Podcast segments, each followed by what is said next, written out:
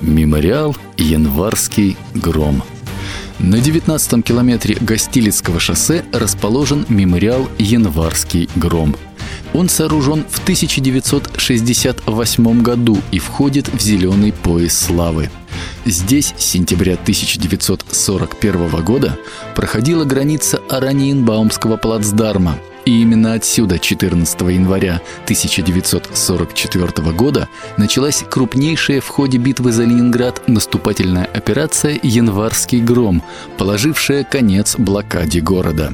Бетонный пилон высотой 8 метров с мемориальной доской и барельефами защитников Ленинграда установлен на холме, с которого после продолжительной артиллерийской подготовки бойцы 131-й дивизии под командованием полковника Романенко прорвали оборону противника и заняли деревню Порошки, обеспечив тем самым проход 90-й дивизии к Гостилицам.